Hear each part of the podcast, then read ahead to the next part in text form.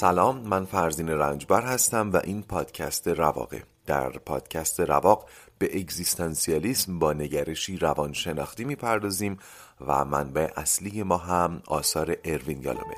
در سری اول این پادکست سراغ کتاب رواندرمانی اگزیستانسیال میریم.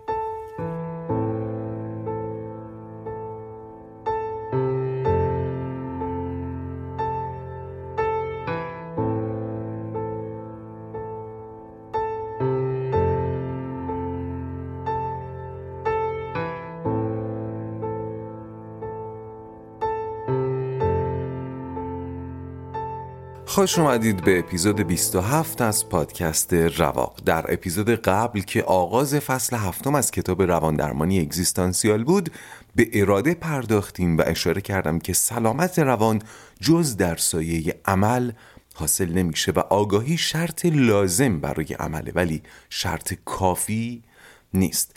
حلقه وصل کننده آگاهی و عمل چی بود؟ اراده. قرار شد در این اپیزود بریم سراغ همکاران یالوم کسانی که با تلاش و تفکر راه رو برای بازگشت مفهوم اراده به جایگاه اصلی خودش هموار کردند. یالوم به ترتیب از سه روان درمانگر نام می‌بره که قدم به قدم به تعریف خود اراده و باز تعریف جایگاهش در روان درمانی و سلامت روان نزدیک شدن و اولین اونها اوتورنک نویسنده و روانکاوی اتریشی بود که به مدت 20 سال دستیاری فروید رو هم کرده بود. در واقع رنگ بود که مفهوم اراده رو به رواندرمانی امروزی معرفی کرد. البته به گفته یالوم شاید به خاطر ترجمه های بدی که از کتابهاش صورت گرفت اونقدری که حقش بود معروف نشد. اما بخش زیادی از همین شهرتی هم که داره به خاطر همکاریش با فروید و اختلاف نظرهاش با او بود که نهایتا بینشون فاصله انداخت. اصلا دلیل جدایی و اختلاف نظر رنگ با فروید هم همین مفهوم اراده بود. رنگ میزان جبرگرایی فروید رو قبول نداشت. همون جبرگرایی که تو اپیزود قبل بهش اشاره کردم. گفتم دیگه فروید در بدبینانه ترین حالت معتقد بود که آدمی اصلا به دست ناخداگاه زیست می‌کنه و در خوشبینانه ترین حالت هم قائل به یک جزء مختار یعنی دارای اختیار در یک کل مجبور بود یعنی یک کل محکوم به اجبار. پس یک جزء مختار در یک کل مجبور. رنگ اون جزء مختار رو از اندیشه های فروید وام گرفت. نام اراده رو بر او گذاشت و اون رو سنگ بنای نظریات روانکاوانه خودش قرار داد. اعتقاد به های غریزی البته در نگرش رنگ هم پابرجا بود اما برخلاف فروید اراده رو بالاتر از این سائق ها می‌دونست و حتی معتقد بود اراده نه تنها می‌تونه این سائق ها رو مهار کنه بلکه می‌تونه به شیوه های خلاقانه اونها رو کنترل و به ابزار تبدیل کنه. درباره مفهوم سائق در اینجا توی اپیزود فرعی این شماره بیشتر توضیح خواهم داد. اما پرونده آقای رنگ رو پی بگیریم. رنگ معتقد بود اگر درمان صرفا وقف آشکارسازی که عوامل مؤثر بر بیمار بشه عواملی که روی بیمار تأثیر می‌گذارن مثلا همین سائق ها و عوامل ناخودآگاه تنها به پرهیز بیمار از مسئولیت و فشل کردن همون نصف نیمه اراده‌ای که هنوز داره منجر میشه. پس موفقیت روان درمانی رو در افزایش آگاهی، کاهش سیطره ناخودآگاه و جلوگیری از مسئولیت گریزی می‌دونست. در ضمن درباره ناخودآگاهی که فروید اون رو تعریف می‌کرد هم همین نظر داشت. یعنی اونو از بین برنده مسئولیت می‌دونست. با کارکردی شبیه به خدا در نظامهای اعتقادی مختلف قبلی. رنگ در ادامه نظریه پردازی خودش درباره اراده به پیدایش اراده در آدمی اشاره می‌کنه و اون رو خیلی تحت تأثیر تربیت والدین می‌دونه. اینجا به کرات اصطلاح تکانه رو خواهید شنید که خیلی دربارش توضیح نداده. ولی بدونید چیزی شبیه به همون سائقه ولی با ابعاد کوچکتر که حالا به زودی توضیح میدم. رنگ میگه اراده خیلی تحت تأثیر شیوه آموزش والدین برای کنار اومدن کودکانشون با تکانه هاست. والدین برای اینکه بچه ها رو با جامعه سازگار کنن با تکانه های اولیه اونها مقابله می‌کنن. یعنی چی؟ الان در دل مثال تکانه رو متوجه میشید. مثلا یه بچه اگر عصبانی بشه بدون هیچ ملاحظه ممکنه به صورت کسی که عصبانیش کرده چنگ بزنه. این یعنی تکانه. پدر و مادر طبیعتا باید به بچه یاد بدن که این کار غلطه چون وقتی بزرگ بشه با این روش نمی‌تونه زندگی کنه. در اثر تربیت و واکنش های پدر و مادر کودک کم کم شروع می‌کنه به خود نظارتی بر این تکانه ها و مثلا به خاطر علاقه به پدر و مادرش یا برای جلب رضایت و عشقشون تکانه های تهاجمیش رو کنترل می‌کنه. این اولین تجربه انسان از مقوله اراده است. اراده به کنترل تکانه های منفی اون خشم و چنگ انداختن رو مثال و مصداق تکانه توی ذهنتون داشته باشین تا معنا رو گم نکنید تا اینجا ارتباط اولیه تکانه و اراده رو در دیدگاه اتورنک با هم مرور کردیم رنگ معتقد تکانه ها با عواطف ما هم ارتباط دارن چطور؟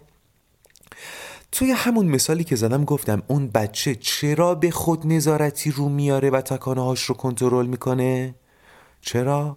به خاطر علاقه به پدر و مادرش به خاطر جلب رضایت و عشقشون و دلایلی شبیه به این که همگی معنای عاطفه رو به ذهن متبادر می‌کنه پس تکانه ها با عواطف ما هم نسبت دارن و به قول رنگ نسبت وارونه به میزانی که تکانه ها رو کنترل می‌کنیم می‌تونیم از زندگی عاطفی بهرهمند بشیم روشنه؟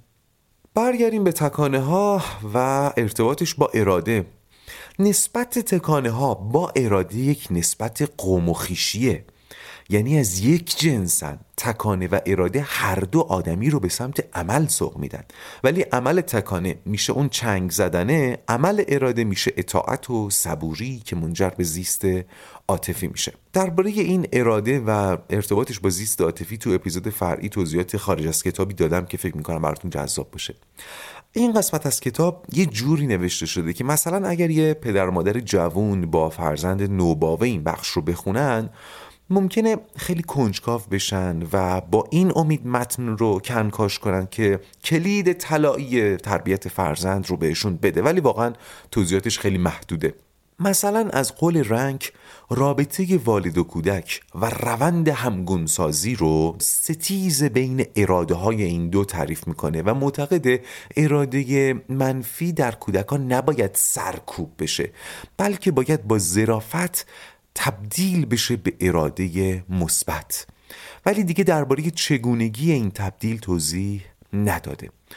اینجا رنگ شق سوم اراده رو هم تعریف می‌کنه. دو تاشو که تا الان گفتم. یکی اراده منفی بود که شباهت زیادی به همون معنای تکانه داره. اراده متکی به غریزه و ناخودآگاه. دومی اراده مثبت بود یعنی اراده که پدر و مادر انتظار دارن جایگزین اراده منفی بشه و تلاش می‌کنن جایگزینش کنن. مثلا اگر در اراده منفی وقتی بچه گشنه میشه گریه می‌کنه در اراده مثبت یا میاد میگه گشنه شده یا گرسنگی رو موقتا تحمل می‌کنه. یا پا میشه خودش یه چیزی بالاخره از یخچال برمیداره می‌خوره دیگه. این اراده مثبته. اما نوع سوم اراده نوع متعالی اون اراده خلاق یا آفریننده است. این نوع اراده همون حلقه مفقوده ماست که از ابتدای فصل جدید داریم دنبالش میگردیم و دربارش گمان زنی می‌کنیم. اراده به آنچه باید اراده کنیم.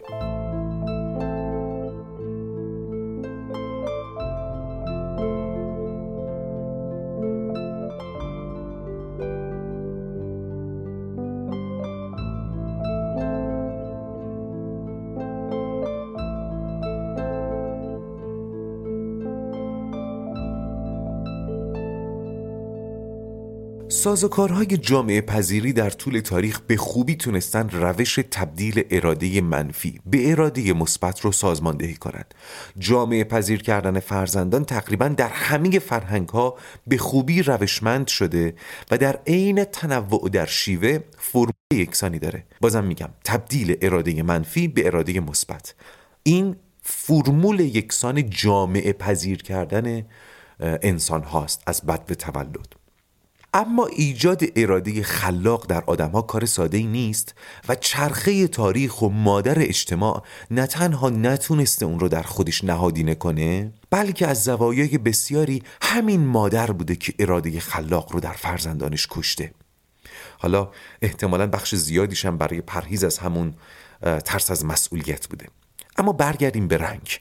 رنگ معتقد بود در پیچ و خم جامعه پذیر کردن کودک یعنی همون موقع که دارن اراده منفیش رو به اراده مثبت تبدیل می‌کنن اولین خدشه ها به اراده خلاق وارد میشه.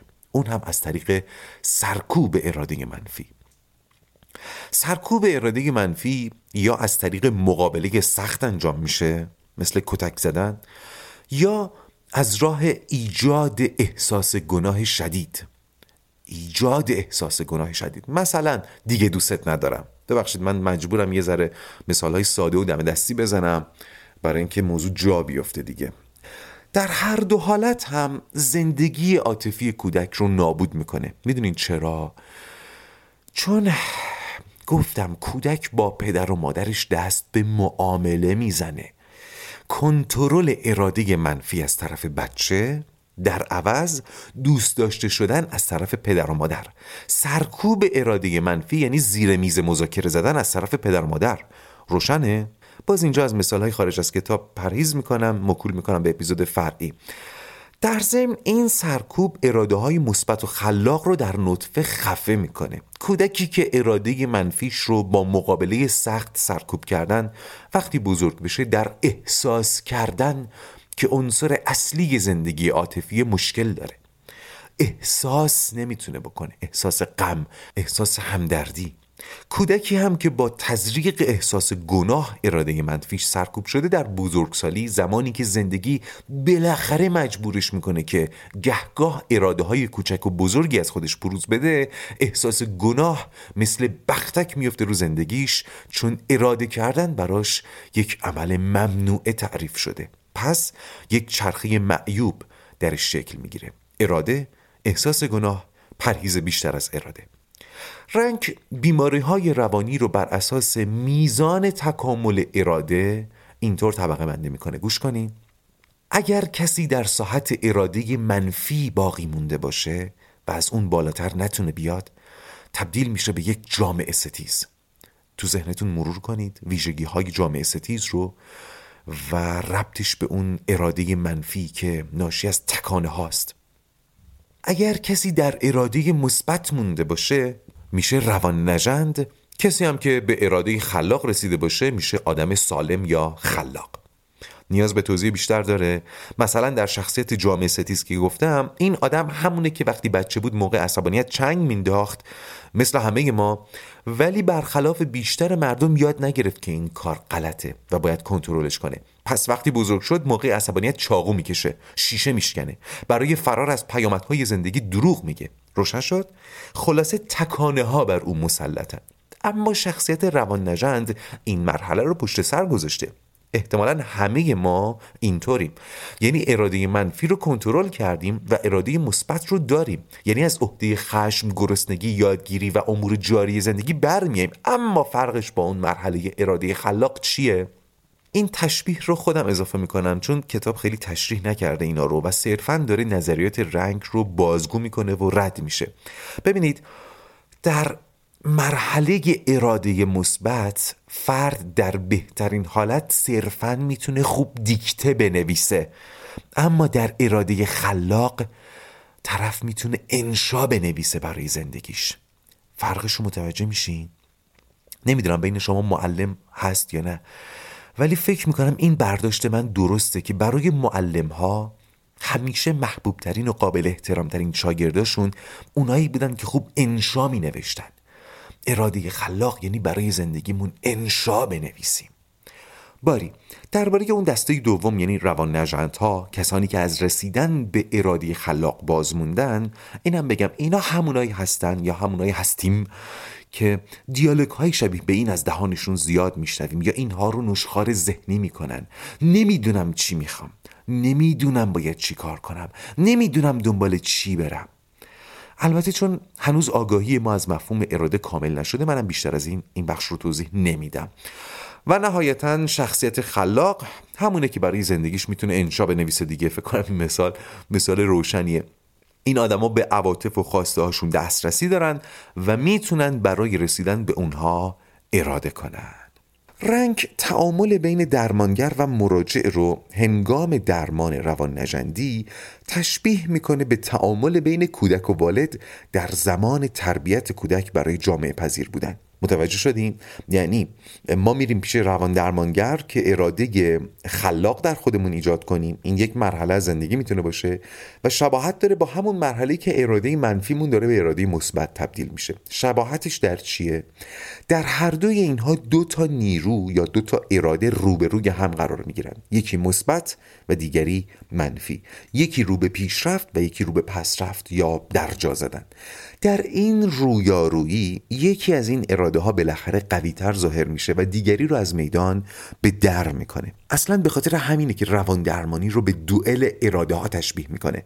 در این دوئل اگر اراده برتر پیروز بشه رشد اتفاق میفته و اگر اراده پستر پیروز بشه درجا زدن یا پس رفت. البته حالت سوم هم ممکنه در اتاق روان درمانی رخ بده و اون هم کشمکش فرساینده و طولانیه. اما به عقیده رنگ هدف روان درمانی باید این باشه که مراجع یاد بگیره اراده کنه و مهمتر این که بدون احساس گناه اراده کنه. شاید الان متوجه نشید که این احساس گناه ملازم و همراه اراده چیه ولی در آینده بیشتر دربارش خواهم گفت. اجالتا بذارید یه سوال بپرسم برای اینکه ذهنتون درگیر بشه یه ذره نرمش کنه. فکر می‌کنید این احساس گناه ملازم اراده با همین آگاهی نسبی که تا الان بهش رسیدید از کدوم دست احساس گناهه؟ از احساس گناه نوع چندمه؟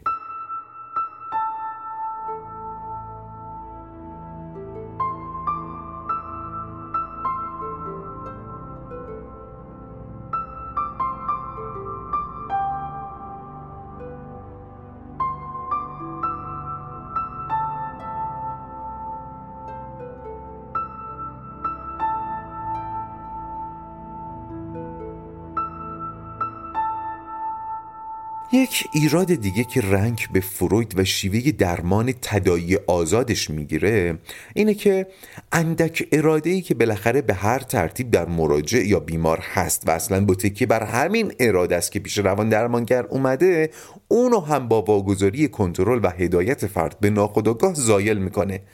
یالام این اشکال رنگ رو یه پیشگویی می‌دونه از شیوه همیگیری که امروزه در اتاقهای روان درمانی جا افتاده. گوش کنین.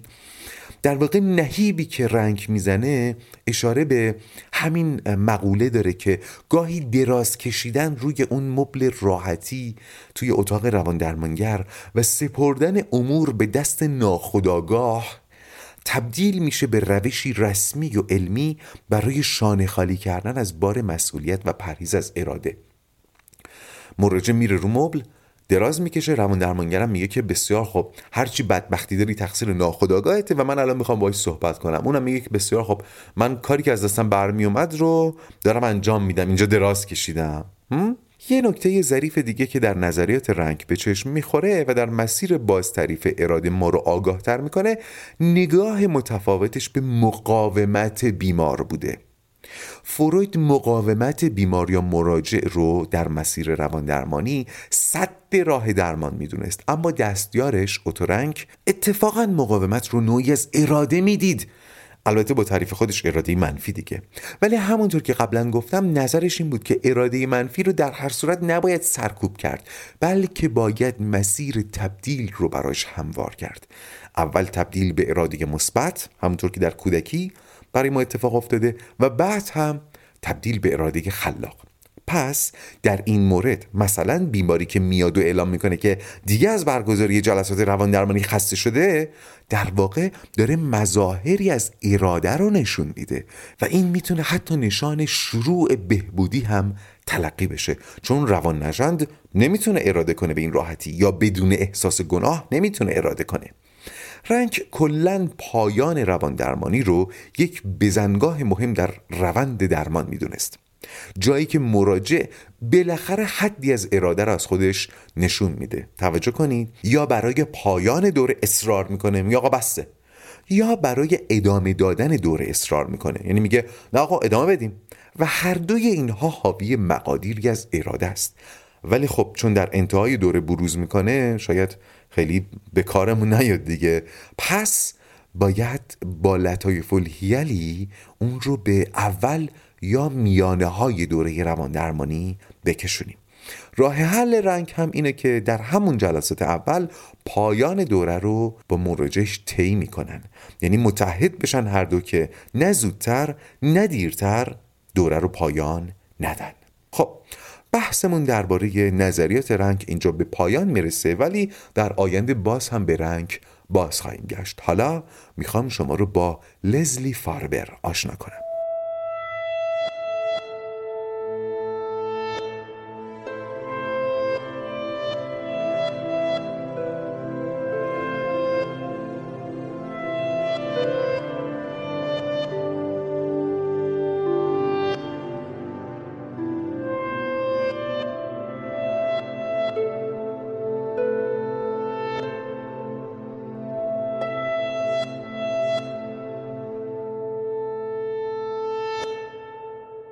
دیگر روان درمانگری که در زمینه تعریف اراده گام های مؤثری برداشته لزلی فاربره که خدا شکر مثل سارتر یا پرلز اسمش دیگه ما رو به دردسر نمیندازه فاربره. تا اینجا گفتم که هدف روان درمانی تغییره و تغییر در پی آگاهی و در سایه عمل حاصل میشه. و اراده راهیه که آگاهی رو به عمل میرسونه. اینجا فاربر میاد وسط و حرف عجیبی می‌زنه. لطفا گوش کنید. این مهمترین بخش این اپیزوده. گوش کنید. فاربر اراده و شاید اعمال رو به دو دسته تقسیم می‌کنه و میگه یکی از این انواع اراده رو میشه در روند روان درمانی ایجاد کرد. میشه بررسیش کرد. میشه سنجیدش. ولی اون نوع دیگه که اتفاقا مهمتر و عمیقتره خیلی خارج از دسترسه و اتفاقا همه دنبال دسترسی به اون نوع اراده هستن تا بتونن تحلیلش کنن اندازه گیریش کنن بتونن تقویتش کنن. ولی دست ما کوتاه و خورما بر نخیل. نرم نرمک بریم سراغ این تقسیم بندی دوگانه شگفتانگیز. فاربر معتقد بود که رنگ درباره اراده و توان اراده برای ایجاد تغییر اقراق کرده. می آقا چه خبره بابا؟ اون اراده ای که شما بهش دسترسی دارین واقعا نمی‌تونه این همه کار بکنه تو زندگی آدم. میگه وقتی به زندگی خودمون نگاه می‌کنیم به آنچه که هستیم وقتی آنچه رو که از خود ساخته ایم از نمای دور نگاه می کنیم حتی خودمون هم دقیق نمی‌تونیم بگیم چطور این من ساخته شده. دلیلش اینه که این من از نمای دور بیشتر ساخته و پرداخته نوعی از اراده است که ما بهش دسترسی زیادی نداریم. نمی‌تونیم سازوکارش رو تحلیل کنیم. نمی‌تونیم قدرتش و شدتش رو کم و زیاد کنیم. نه اصلا می‌دونیم از کجا تقضیه میشه. گوش کنید فاربر میگه انقدر تفاوت این دو نوع اراده در بیان نمی گنجه که بهتره با مثال بفهمیمش. اصلا نریم سراغ تعریف. مثال بزنیم. بذارید اسمشون رو بذاریم اراده خداگاه و اراده ناخداگاه ولی خیلی با اون ناخداگاه فرویدی قاطیش نکنید دیگه. اما اون مثال هایی که ما رو رهنمون میشن به فهم تفاوت این دو اراده. فاربر میگه ما با اراده خداگاه می‌تونیم دانش به دست بیاریم. ولی فرزانگی رو نه. ما می‌تونیم رجز خونی رو با اراده خداگاه یاد بگیریم. رجز خونی رو یاد بگیریم. ولی شجاعت رو نه. ما می‌تونیم سر به زیر بودن رو تمرین کنیم. ولی فروتنی چیزی نیست که با اراده خداگاه بشه بهش رسید. متوجه فرق اینا شدین؟ فاربر میگه زمانی که یه نفر داره میره سمت فرزانگی خودش یا دیگران متوجه نیستن. ولی یه روز به خودش میاد اطرافیانش به خودشون میان می‌بینن ای بابا این آدم عجب فرزانه ای شده. ولی کسی که داره واسه کنکور می‌خونه دنبال دانش داره میره هم خودش می‌دونه هم دیگران می‌دونن داره چی کار می‌کنه. هدفش چیه؟ اگه چی کار کنه موفق تر خواهد بود. هم برای موفقیت در کنکور نیاز به اراده داریم هم برای فرزانه شدن حتما اراده لازمه. ولی میان ماه من تا ماه گردون تفاوت از زمین تا آسمان است. اینجا یالام میگه فاربر تعریف عجیبی ارائه کرده و واقعا راهگشاست و گوش کنید از هرز رفتن انرژی ها جلوگیری می‌کنه. چرا؟ چون ساحت اراده ناخداگاه قابل هدایت نیست. تعارف نداریم کاشکی بود ولی نیست. نمیشه باهاش حرف زد نمیشه نصیحت و هدایتش کرد.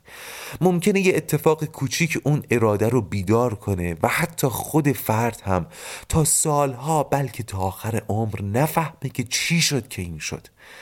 حرف فاربر اینه که اراده ناخودآگاه با نصیحت بیگانه است.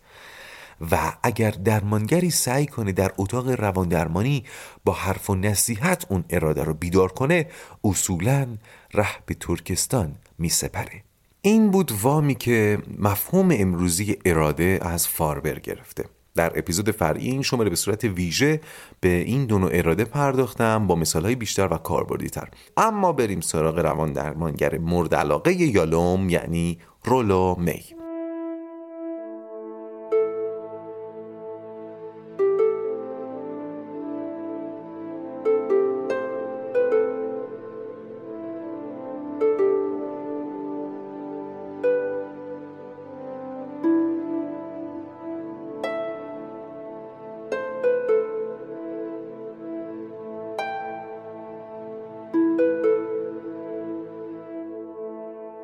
رولومه ای که پیش از این هم بارها به ارادت و علاقه یالوم به ایشون اشاره کرده بودم روان درمانگری بود که در راه بازتریف مفهوم اراده یه واژه دیگر رو هم به سلسله معانی مورد نیاز در روان درمانی اضافه کرد.